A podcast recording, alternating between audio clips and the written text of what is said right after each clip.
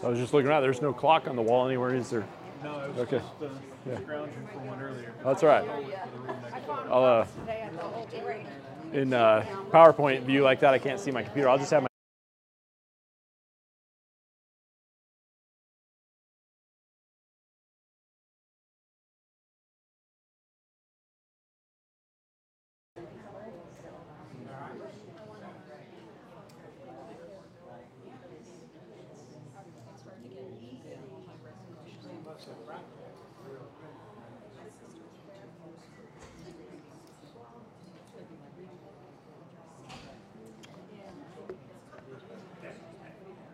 Well, good evening. I think it's uh, 7:15. I think it's time to begin. Uh, welcome tonight. I'm glad to be here. I'll go ahead and introduce myself. I recognize some of you, and I've gotten to say hi. But my name is Ryan Meyer. I've been here uh, twice before as a substitute, uh, but this is my first time for a regular class, so I'm thankful for the opportunity. Uh, I'm a staff member there at Detroit Baptist Theological Seminary. I teach biblical languages. Um, my family moved here uh, 10 years ago this February so that I could attend the seminary. I graduated from the seminary. In case he asked, Dr. Combs was my favorite professor. Um, make sure he knows that. Um, so, my wife Audrey and I have two children. We just got our daughter settled down at Bob Jones University for her freshman year. So that's a that's a new thing for us to have one of our kids gone. And then I have a son who's uh, in 10th grade. So we still get him for another three years. He's not a finished product yet. So I get to spend a little bit more time with my son. But I'm thankful uh, for this opportunity. We're going to be going through the Gospel of Matthew. Did everyone get the notes? All right. So, Lord willing, we'll get to do this in two semesters. Um, and I'll just start out here with going through some of the preliminary stuff about the class and what we're going to try to do.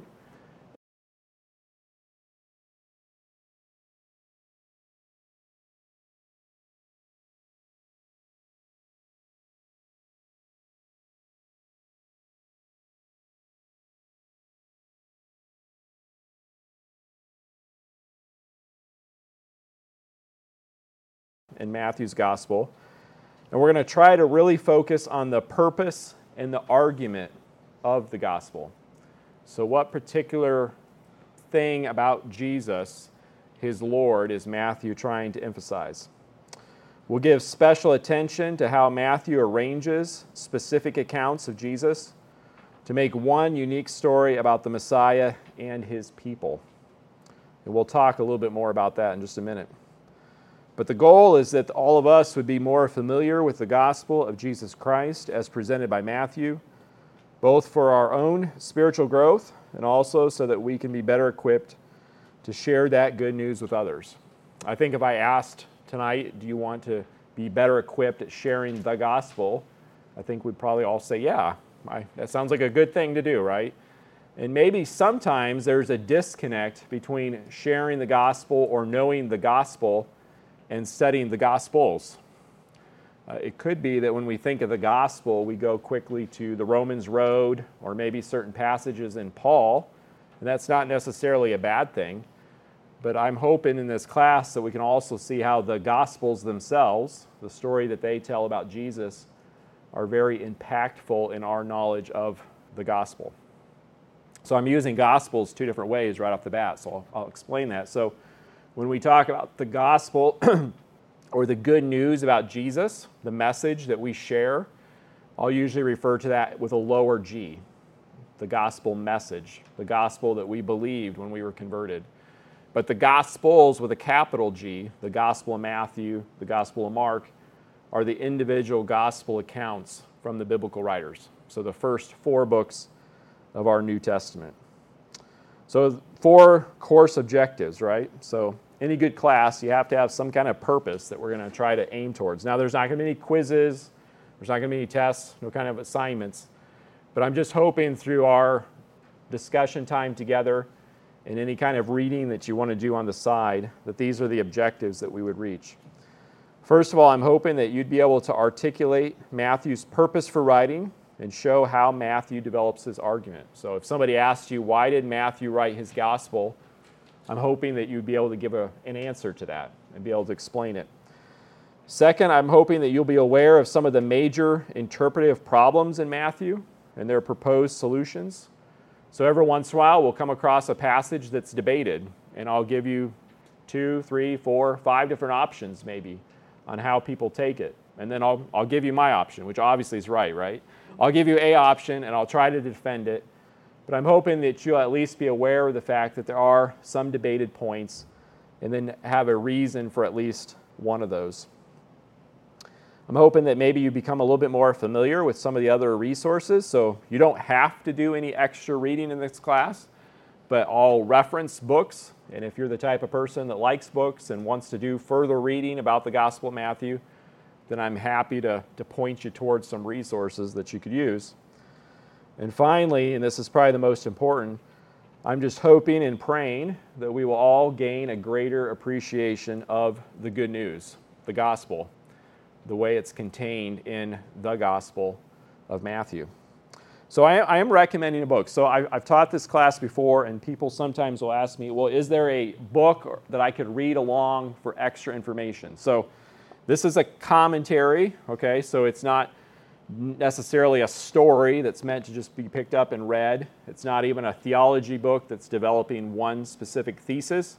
It's a commentary. So it goes verse by verse through the Gospel of Matthew. Uh, it's written from a perspective that I mostly agree with. Every once in a while, I'll disagree with something that Dr. Toussaint says in the book, but most of the time I'm in agreement with him and I find it very helpful. It's a, it's a small commentary, it's relatively easy to read. Um, Dr. Combs mentioned that if you were interested in, in getting a copy, that they could uh, order them for you from the, the resource center here. So I was asked just to pass around this clipboard. So I'll just start passing around this clipboard, and I guess it can end up back with me. But if you wanted to get a copy of this through the church, that's available to you. If you don't want to read it, that's fine. Um, all of the major things that it talks about, we're going to talk about in the notes that I give you. But if you want something extra, there it is. If you, uh, I believe he said it was $25 through Amazon. So $25. All right. Any, any questions there about the, the book? So if, if you came to this class tonight you thought, I don't want to do any extra reading, I don't care about a textbook, then just, just forget I just said that. Okay? You can just cross that out of your memory. But if you were thinking, wow, I wish I had some extra reading to do about Matthew and I could dive a little deeper, that would be one commentary. And then at the bottom of page one, I list some other commentaries. These are ones that I'll regularly be referencing. And anytime you reference someone's book, you want to give them credit. You don't want to plagiarize. I want to acknowledge where I'm getting those ideas from. And so these are ones that I'll just put in a parenthetical reference, their name, the page numbers, just so you know I'm giving credit to these other scholars who I find helpful. All right? The second page shows a, a schedule of what I'm hoping to go through each night. It, it, I think it would be helpful if you were able to, during the week, read the passage of Matthew that we're going to discuss. That you could come to class already familiar with it. If you had a question about it, you could raise your hand and ask me, especially if it's something that I don't particularly address. Uh, there's that one column that shows you the, the pages in the recommended book that would go with that section.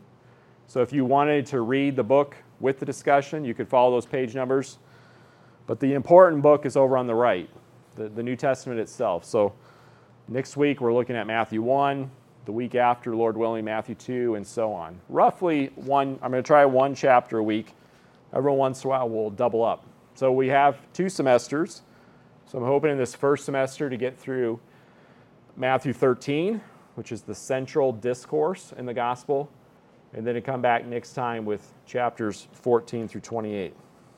All right? Yes, ma'am. Will they be sent to us? Yeah, so uh, um, I believe they upload them to the resource section inside of our class group. So is that sound right to everybody else? I saw them there. So I'm sending them to the church, and then the church is gracious enough to, I think they're printing some copies, right? But they're also uploading them to the uh, class page. It's under the resource tab. All right. Enough preliminary stuff, right? Let's get to the fun part. Let's look get to the Gospel of Matthew. So, picking up on page three, um, I'll try not to just read my notes. I'll try to come up for air and look to see if you have a hand up for a question. If you have a question, I'm happy to stop and talk. I will kind of keep my eye on my notes though, because otherwise I tend to gab and I tend to get long on certain points, and the notes will help me keep on track, okay? But feel free to wave your hand at me if you need to catch my attention. So I think a good way for tonight to introduce the Gospel of Matthew would be to ask six questions of the book, okay? So we're going to ask a who, a what, a when, a whom, a why, and a how, okay? So the first one is the, the who. Who wrote the Gospel of Matthew? Well, that might seem obvious, but actually, as I say there in point A, it's technically anonymous. There's nowhere in the Gospel itself that says that Matthew is the writer. Now, looking at our first slide here, all of our early manuscripts, all of our early copies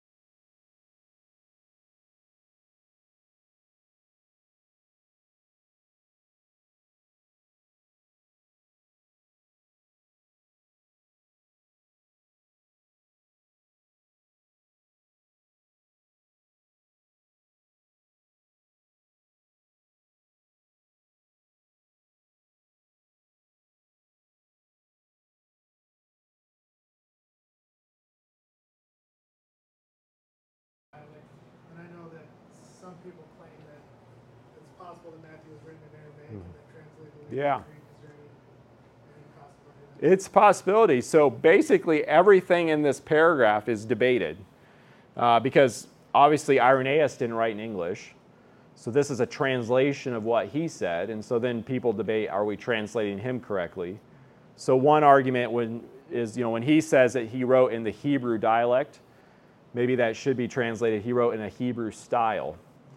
So, in a little bit, we'll talk about the fact that he seems to assume that most of his readers are Jewish.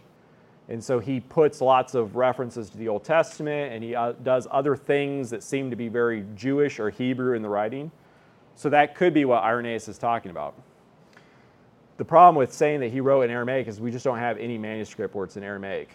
All of our early manuscripts are, are Greek. And so I think it's more likely that he wrote in Greek, but that he wrote in a Hebrew style. Or that Irenaeus is just wrong, too. This isn't scripture. This is one man living 150 years later. So that's like us talking about Abraham Lincoln. I mean, it seems close to us because we're so far away, but actually, the difference between him and the New Testament writers is pretty significant. But it's a good question that I don't really have a, a good answer to. But my hunch is that he actually wrote in Greek. But this is what he says. He's, and notice he does, he has the traditional authors for all four of them, and he actually puts them in an order. So he seems to assume that the order they appear in our New Testament is the order that they were written in. He says Matthew also issued a written gospel among the Hebrews in their own dialect, while Peter and Paul were preaching at Rome and laying the foundations of the church. So that'd be like the early 60s. And then he says, after their departure, which could be a reference to their death, Mark, the disciple and interpreter of Peter, did also hand down to us in writing what has been preached by Peter. So this is where we get the tradition that Mark was Peter's version of the gospel. Luke, also, the companion of Paul, recorded in a book the gospel preached by him. And then afterwards, John, the disciple of the Lord, who also had leaned upon his breast, did himself publish a gospel during his residence at Ephesus in Asia. So, one of several indications that, excuse me, that the early church believed that Matthew wrote it and that he wrote it sometime in the 60s, which we'll come back to here in a second.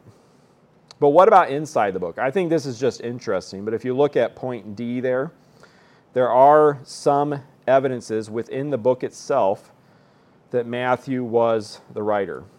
So, only in this book does Matthew actually refer to the fact that he's a tax collector. All right, that could be interesting. Only in this book is he called Matthew. In Mark and Luke, he's referred to as Levi. Most people then in the first century in Palestine had multiple names. It had something to do with the fact that they all spoke multiple languages. Most of them spoke Aramaic, most, uh, many of them spoke Greek, some of them also spoke Latin. They tended to have multiple names. But it's interesting that only in Matthew is Matthew called Matthew. It could be significant, right? Also, when Matthew gives a feast for Christ in his house, Mark and Luke refer to the house as his house while the book of Matthew refers to it simply as the house. So you see what's going on there? The two men who maybe are, are from, coming from a different perspective, they refer to it as Matthew's house, his house, but the writer of Matthew just refers to it as the house, which would make sense if he's maybe talking about his own house. So that would be more evidence. And I find this one interesting that only in Matthew do we find the little story of Jesus and Peter paying the temple tax with a coin found in a fish maybe significant because it's about taxation, and Matthew was a tax collector. We're going to look at many different places in Matthew's account where he includes stories that only he includes, that they're unique to him, which is going to tell us a little bit about his special emphasis, the point that he wants to make about Jesus. And so as we go through the, the Gospel of Matthew, I'll be sure to point out multiple places where he includes unique stories. All right, so who wrote it? I think the, the disciple Matthew wrote it. Well, what is it? What kind of genre is it? What kind of book is this? Well, this might seem like, well, why does this question even matter? Well, it matters because when we pick up a book, even though we might not consciously recognize it, we always have some kind of reading strategy for what we're reading. If I pick up a newspaper and then I pick up a comic book, I read them a different way. I have different rules. If I read an email from my wife or I pick up a real thick scientific journal, it's both writing, right? There's some things in common, but they're of a different genre, they're of a different kind. In each kind of writing that I read, I have a set of rules, a strategy that I use for interpreting it, right? If I pick up a book and it says once upon a time, I know immediately this is probably not a true account, right? If we started writing newspaper accounts that way, no one would believe us, right? Because that just keys a certain strategy that I'm reading something that's fake news, right? Well, what kind of genre is the gospel? I think most Christians have just always assumed that they're biographies about Jesus. I, I think if I had taken a poll ahead, before the class and I said, hey, what is the Gospel of Matthew as far as a type of book? You would have said, well, it's a story about Jesus, it's a biography. and I think that that's actually correct. Other labels have been proposed. So, point B there, I just talked briefly about the fact that some have argued that this is like a, a midrash, this is a parable, this is like a fictional account that's supposed to make a theological point. Now, we know that Jesus in the gospel, he does tell parables he does tell stories that aren't necessarily true in order to make points. But it's obvious to us that he's doing that. Like there's no trickery involved. Okay? We know that when Jesus says there was this certain man who went up to Jericho and he starts telling us an account, we're like, well, this isn't necessarily a true story. He's telling this for an illustration. He's telling it to us to make the point. But it's wrong to go from that to saying that the whole gospel is just one giant parable there's no indication that that's how we're supposed to read it. I think we're just supposed to read it as fact, a factual account about our Lord's actual life. But it is a biography. If we go over to the next page, and I think it's a biography that has some features that were unique to the Greco-Roman world. So they, you know, when you think about the Gospel of Matthew, not very many stories about Jesus' early years, no description of what he looks like, not a lot about what he thinks about, like what he likes to eat. It leaves out some of the normal things that we might have looked for in a biography. But if we picked up a Roman biography from that time period, it looks a lot like them. It focuses on his adult years, it focuses on his main sermons, his teaching, it focuses on his death. That all looks very much like other biographies that you would have read from this time period. I think one thing, though, that may catch us by surprise, but when we think about it, it's not that much unlike biographies that we read today, is that things aren't necessarily in chronological order. So, what do I mean by that? Let me just show you here on a, a slide. These are some of the common accounts of Jesus healing and performing miracles that all appear in Matthew chapter 8 and 9.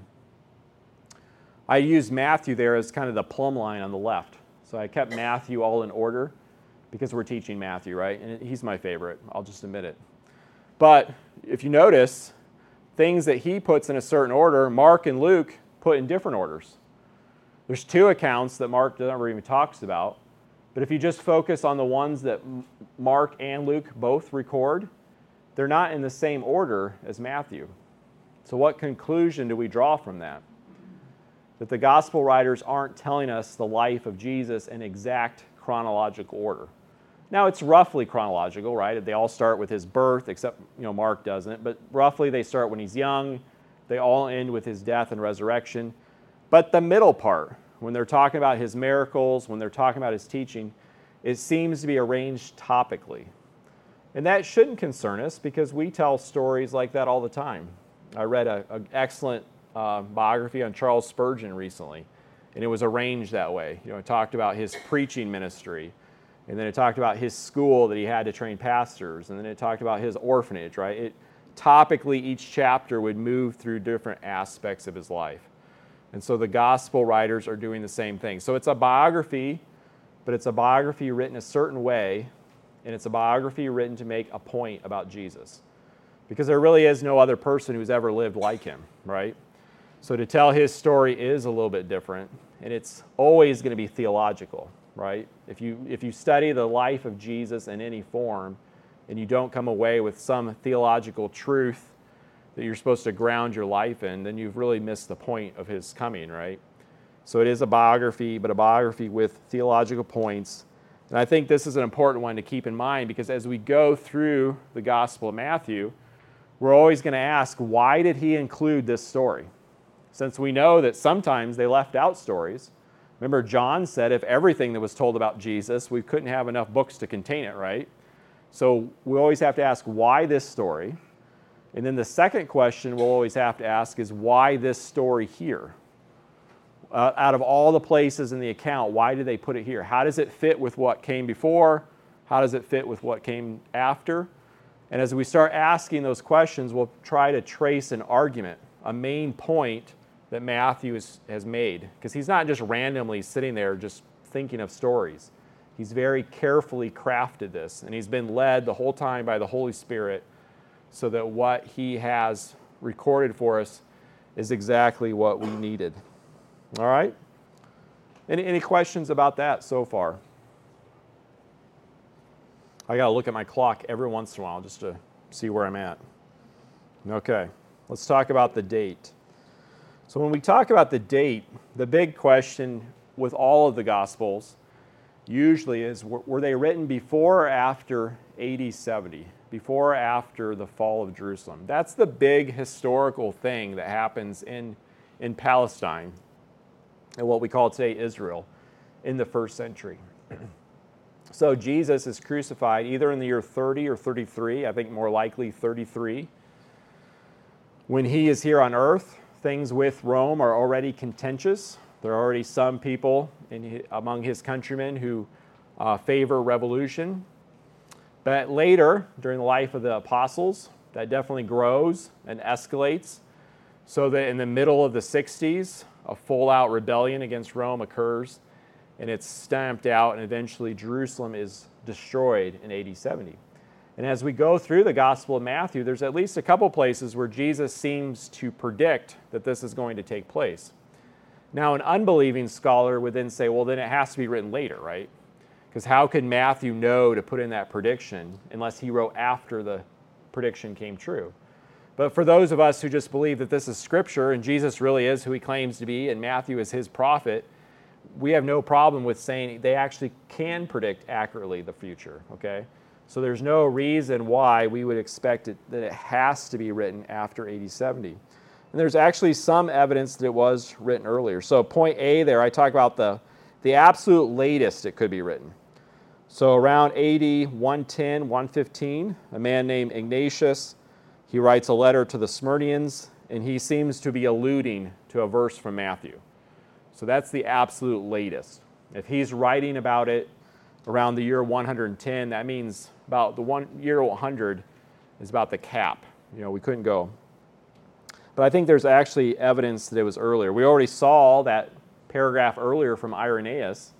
Irenaeus believed that it was written while Peter and Paul were still ministering in Rome. So that would put it in the 60s. That's when most conservative scholars would say it was written. There's some evidence, point C, that the book was written just a few years after Jesus' life. So here in Matthew chapter 27, verses 7 through 10, they're talking about the money that uh, Judas gives back to the temple treasury because he decides, I don't want this blood money. And it says that they took this money and they bought this field, and the field to this day is called the field of blood. Well, normally you would only say to this day if two things are true. One, a little bit of time has, come, has to go by. Like, you don't say that if it's just been weeks or months. You, you only say that if years have gone by. But the other thing means that it can't be past AD 70. It seems very unlikely that they would talk this way after the city of Jerusalem had been leveled by the Romans. It seems like the, the temple and this use of the field is still going on when Matthew writes this. So a little bit of time has gone by, but it's not yet AD 70. That would fit with, with uh, a, a time frame a little bit, a little bit sooner. All right? Let's go to the next page. Enough about the date. Recipients, to whom did Matthew write? If I'd asked you before the class, who, who are the main recipients, who are the audience of Matthew's gospel, what would you have said? Yeah, the Jewish people. I think that's right. I think this is pretty widely recognized. There's just lots of little clues inside of his gospel that he's writing for his fellow Jews. Um, he references the Old Testament 129 times, so by far the most Old Testament references in the New Testament. He also sometimes will refer to Jewish customs without any kind of explanation. So, for example, here at the top, we've got Matthew 15 2. Um, you know, Jesus' enemies come to him and they say, Why do your disciples break the tradition of the elders? They don't wash their hands before they eat. And Matthew just seems to assume that we know what they're talking about. And we know they're not talking about hygiene, right? They don't know what germs are back then. so they're talking about something other than just washing your hands due to hygiene. But when we get to Mark, he actually includes this whole parenthetical comment. So in our NIV, they helpfully put that in parentheses and they rightly show you that this is kind of a little aside. And Mark is writing for people who won't understand the custom. He's writing probably for Roman people, people who live in Italy. And so they have to have this explained to them that the Pharisees and the Jews don't eat unless they've gone through this ceremonial washing of their hands. So that seems to be some evidence that Matthew is writing for his fellow Jews. Why was it written? Okay, this is, I think, where it gets a little bit more interesting. But why did Matthew write his gospel? Well, neither him or Mark gives us any kind of explicit statement of purpose. So remember, Luke does. Luke chapter 1, we get that little opening where he talks about Theophilus and how he wants to give this account. John tells us at the end that he's written these things so that we will believe that Jesus is the Son of God, and that by believing we'll have life in his name. We wish that Matthew or Mark maybe had those kind of statements, but they don't. But I think if we read the book, and as we do this class together, we could do this deductively, or in, that'd be inductively. Is it inductive if you save it to the end? I think so, right? We could take an inductive approach and save it to the end. But I'm going to give you what I think is the purpose, and then we'll put it to the test. We'll do it that way. I'm going to give you two purposes for the gospel, and then as we go through this class, uh, we'll uh, try to put this to the test. I say there in B, I think Matthew seems to have written his expression of the gospel message to evangelize and edify his fellow Jews. Not only does the book appear to be written with Jewish readers in mind, but Matthew emphasizes that Jesus is the promised Messiah. So, again, some of the Jewish flavor or the Old Testament flavor of this book. He refers to Jesus as the son of David nine times. He refers to Jerusalem as the city of the great king. He refers to the word kingdom 56 times. Now, all of the other gospels combined, um, I'm sorry, if you put all four of the gospels combined, it only appears 127. So, out of 127 combined references, 56 of them are in Matthew. So there's definitely a Jewish element, so we'll have to include that in our purpose. But here I have a quote from Dr. Compton emphasizing that there's also a Gentile element. I'm assuming that most of us tonight are like myself. I'm, I'm a Gentile, right? As Paul says to the Ephesians, I was born far away from the promises given to Israel, right? Without hope in this world. You know, my ancestors, when Matthew wrote this, are probably running around in some northern European forest worshiping trees and rocks, right? Absolute pagans. So that I, as a Gentile, have been brought near to the promises originally given to Israel is all of God's grace, right? And that's going to be one of the major points in Matthew's gospel. He's writing it to make a point to his fellow countrymen, the Jewish people, but he also has a an eye on Gentiles, which is most of us tonight. Just some of the things here. So, first of all, in his genealogy, he includes two Gentiles. He notes the coming of the Gentile Magi to honor the birth of the Jewish Messiah. So, in two weeks, we'll talk about the coming of the wise men, the Magi. It's an interesting story about Gentiles coming to worship the Jewish king. He specifically mentions that the Gentiles would come to place their hope in the Messiah as well and that they would be included in the kingdom.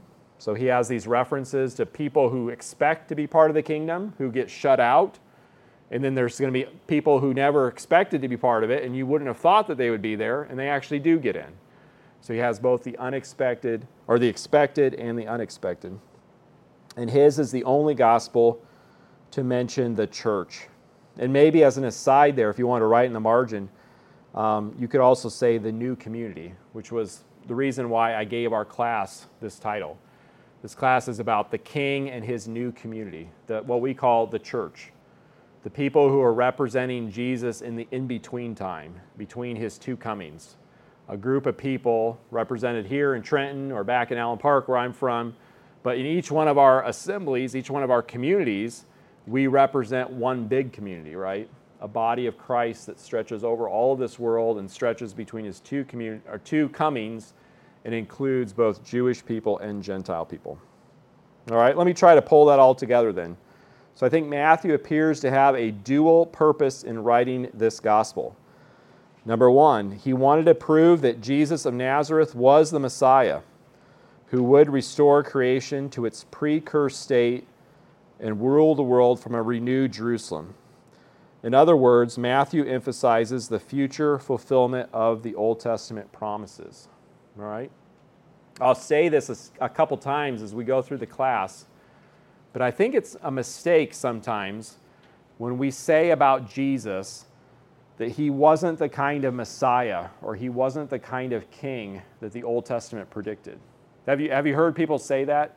It almost becomes cliche. We, we say often. I know I've said it, all right? So I'm not being overly harsh. It's something that we just always say, something we probably heard in Sunday school or we've heard in preaching.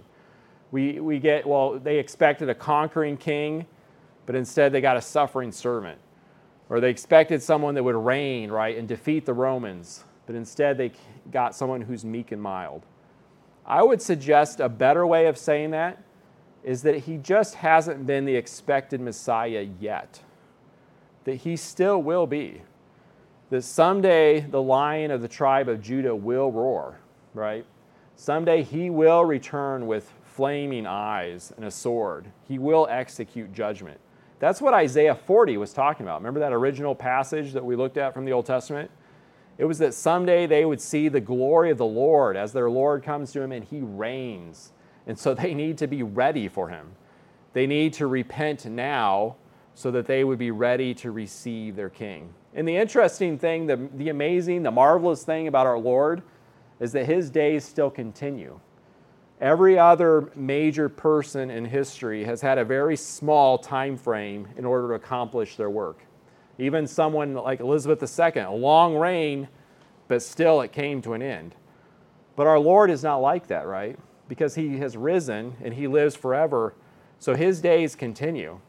So everything that the Old Testament outlined that he will accomplish, he still has time to do it. We're just living in the in between time. He's accomplished some of it, but he hasn't yet accomplished all of it. And Matthew's main emphasis, I think, is showing yes, he is the guy. He's going to do everything someday that the Old Testament predicted but then he also is going to have a piece to say about, but what about now? What about this in between time between his two comings? Does that, does that make sense? Does that follow? And I'll try to develop that and defend it further as we go through this class. So he is exactly the Messiah predicted in the Old Testament.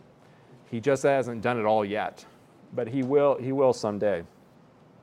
I think Matthew, there, I say at the very bottom of the page, he's writing in a context where many would have found it very implausible that the Jewish Messiah was not only crucified, but also rejected by most of his fellow Jews.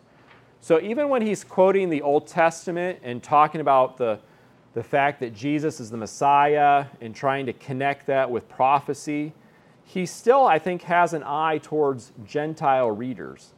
The reason I say that is because in the ancient world, a God was always associated with a people group each people group had their own God. If you're a Moab, a Moabite, I'm sorry, you had a God.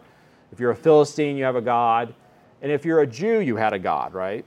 And so when the early apostles, the early Christians, they spread out in the Mediterranean world, they start sharing the gospel. To their friends and neighbors and coworkers, their message would have sounded like, oh, well, you want us to accept the Jewish God. That's basically what you're saying. You're saying my God is wrong, I have a fake God. But the Jewish God, who you call Jesus, who you say is the creator, he's the true God. And you're saying that I should turn from my misdirection and, and follow him. That's what they would have heard. But then that would have caused a problem for them. Well, they would have said, well, first of all, most Jewish people don't even believe in him. See, he's supposed to be the Jewish God, and the Jewish people, they killed him, which leads to the second problem, right? This is the foolishness of the cross that Paul talks about in 1 Corinthians.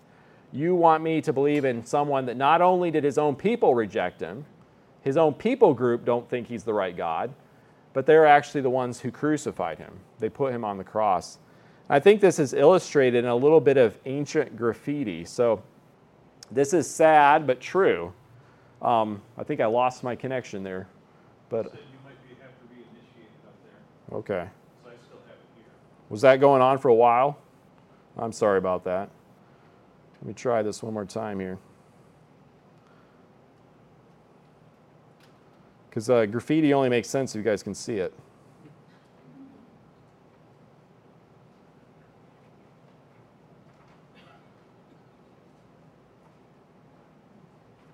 I probably accidentally hit something.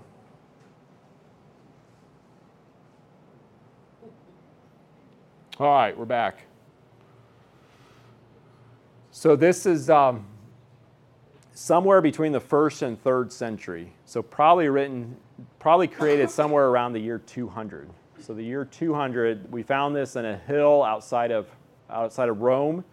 So the year 200, that'd be about 100 years after the New Testament is completed.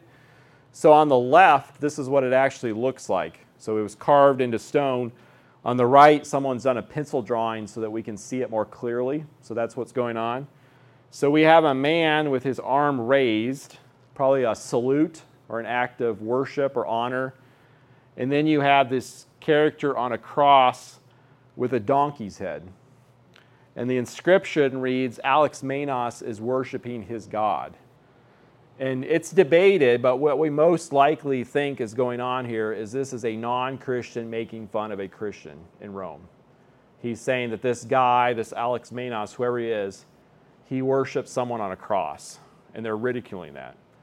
It's just a little bit of a taste of what it would have been like for our Christian brothers and sisters in the first couple centuries in the Roman world, trying to go out and share the gospel of Jesus Christ crucified. And they would have said, Well, you're trying to get me to follow the Jewish God, and they don't even like him. And you're trying to get me to follow somebody who was crucified like a slave.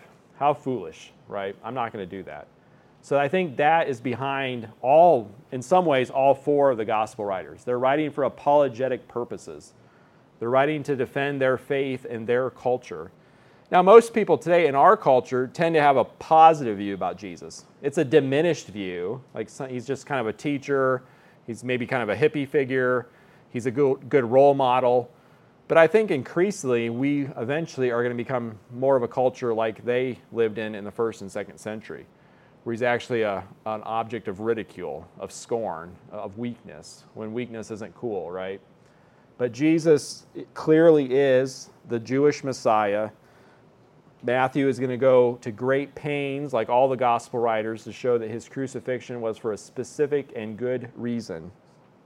And that his death not, has not been a failure, but actually has accomplished the salvation of not only the coming nation of Israel, but also all of us who live in this in between time. So, flipping the page, I think his second purpose for writing is that he wants to show that God's promises to Israel had not failed due to the rejection of Christ.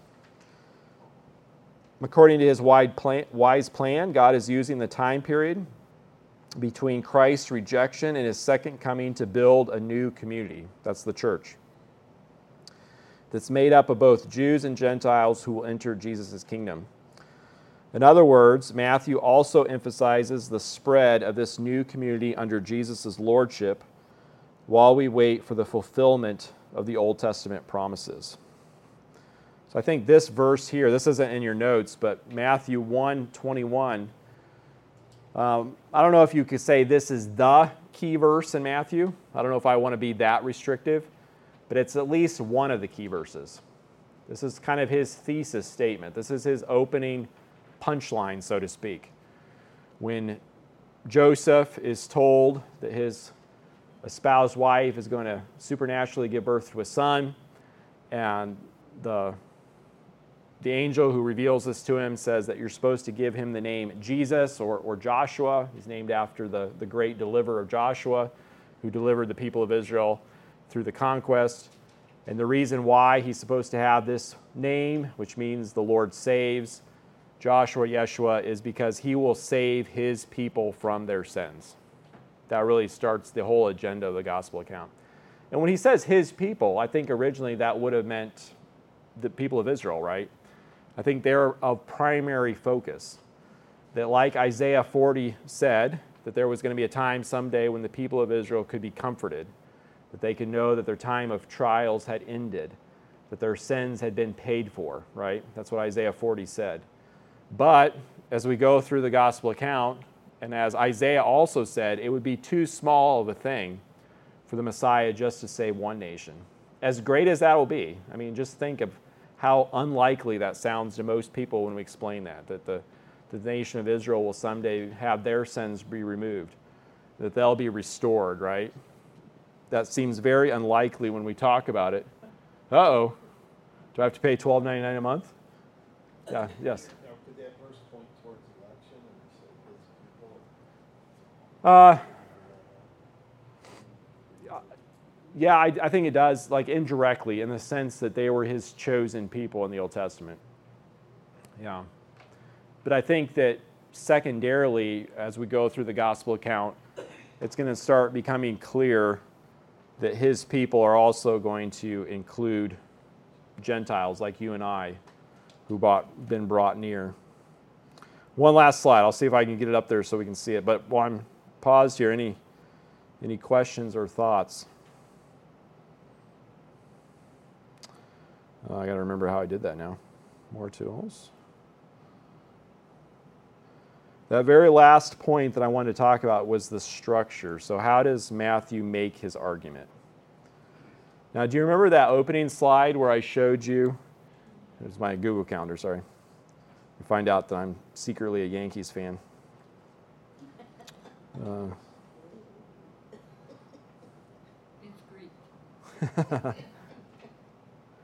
Uh, you remember that opening slide where I showed you how they wrote the original manuscripts? All the letters run together. So, how do you show structure? How do you mark paragraphs and uh, that, when you when you're writing that way? You know, that's kind of an interesting thing to think about, right? For some reason, I can't get this to come back. Are you getting it on your end? Yeah, it's got yours mine. Okay, I think maybe I got it.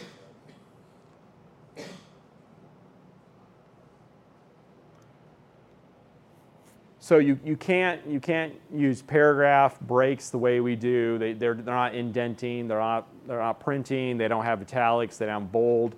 You know when we open up our nice English versions of the Bible, we have captions. So we'll introduce a, a section with a little description.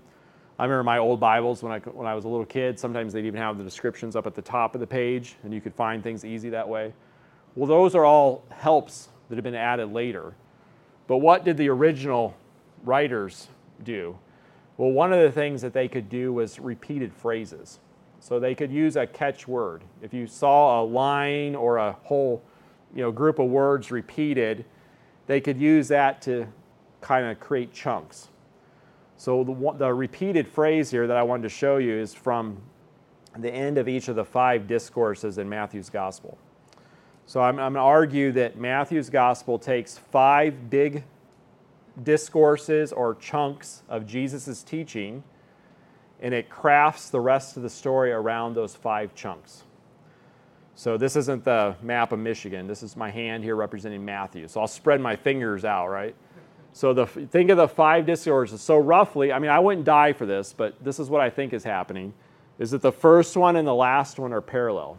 So you got a Sermon on the Mount, and then you got a Sermon on the Mount of Olives. The first one talks about who gets into the kingdom. What does true repentance look like? The last one talks about, well, when will the kingdom come? What are going to be the signs? The second and the fourth, I think, are roughly parallel. And I tried to show that with indentation there. So the second, the second one is Jesus sending out his disciples on the mission to actually create this new community. The fourth one is, well, how do we live together in the community once it's formed? That's where we get the passage on forgiving each other, helping each other, what to do with discipline within inside the community. But in these types of structures, the way they develop it, it's usually the middle one that's receiving the most emphasis. So they've, they've structured this in a way so that there's this parallelism going on, and the middle one stands out. And the middle one is at the heart, no pun intended, of Matthew's gospel. This is where he gives the kingdom parables. That's what we're driving at. That's what we're going to conclude with in December. This is where he explains well, what about the in between time? What about the time between Jesus' first coming and his second coming? What's the world going to look like? And Jesus paints these pictures through parables about the age that you and I currently live in, this age in which the church is being built. And we know that these chunks are being chunked that way, if I can say that, by Matthew, because at the end of each one of his discourses, he has this reoccurring phrase, when Jesus had finished. Now, he'll put something different after. So the first one is when Jesus had finished saying these things, when Jesus had finished instructing, so forth. But in Greek, it's, it's that those five, six words, six words at the bottom. In our English translations, it's five words. And you can check this out that at the end of each one of these discourses, you have these same phrase, phrases. And so, in between those five, on this end, he puts an introduction presenting the king, the genealogy, the infancy account. On the other end, he puts a conclusion, the crucifixion and the resurrection. And then between, he takes little topical snapshots of Jesus' life. So he takes things that Jesus did, things that happened during his life that fit with those five discourses. Now, people debate do the, do the discourses go with the one, or do the narratives go with the discourse before, or do they go with the one after? If you look down at my, my outline there on page six, I'm more convinced that each narrative block goes with the discourse that follows it. So, for example, if you look at 2a, so 2 is the first discourse, the Sermon on the Mount. The discourse itself is actually in chapters 5 through 7. And I think the narrative in chapter 3 and 4 gets us ready for that. And then you've got another one, another discourse in chapter 10. And then you've got a narrative block. Now, other people argue it's the other way that the narratives come first and then, or I'm sorry, the discourse comes first and then the narratives. It's, it could be argued. I think in the end, it doesn't really make a huge difference because Matthew wants us to read the whole thing straight through and think about the whole message. But we're really going to pay special attention to those five discourses as we go through. We're going to think about how those five develop Matthew's main points. And then we're going to see that these little sections in between were topically arranged in order to illustrate and flesh out those discourses. I think that means my time limit has been reached. So I think that's everything that I wanted to say and talk about tonight, but there is still a few more minutes. So is there anything you would like to ask me or get clarification on? I apologize for my technical difficulties. I'll get that figured out. All right. Well, can we close in a word? Of, um, sorry. Go ahead. Um, I'm hoping, but, um, perhaps if it isn't covered in the class, I would like, uh, your take on um, Matthew twelve twenty and all of the surrounding questions that that raises for why we celebrate Good Friday Okay. on Friday, Okay. when it's, when he's Three Old Testament scripture. about Jonah and the three days. Three days Yeah. and three nights. Yeah. and It doesn't fit with that chronology. Yeah. yeah. We definitely will cover that. Yep. Dog, I'm excited now. Okay. Okay. Any other questions? Yeah, I can't cover everything. There's a lot, right? I, I, I talk fast. People tell me sometimes I talk too fast, but uh, the best way is if you read the section ahead of time, and if you have questions, just come prepared, and we can talk about them during the class, all right? Let's close in a word of prayer. Father, I'm thankful for your son. I hope that he was honored tonight because we are thinking about his life, his words. And I'm thankful that he lives and that he will come someday for us. I pray that you would use this class as we go through it in the next few weeks to be a means of making us more like him. And we ask for this in his name. Amen.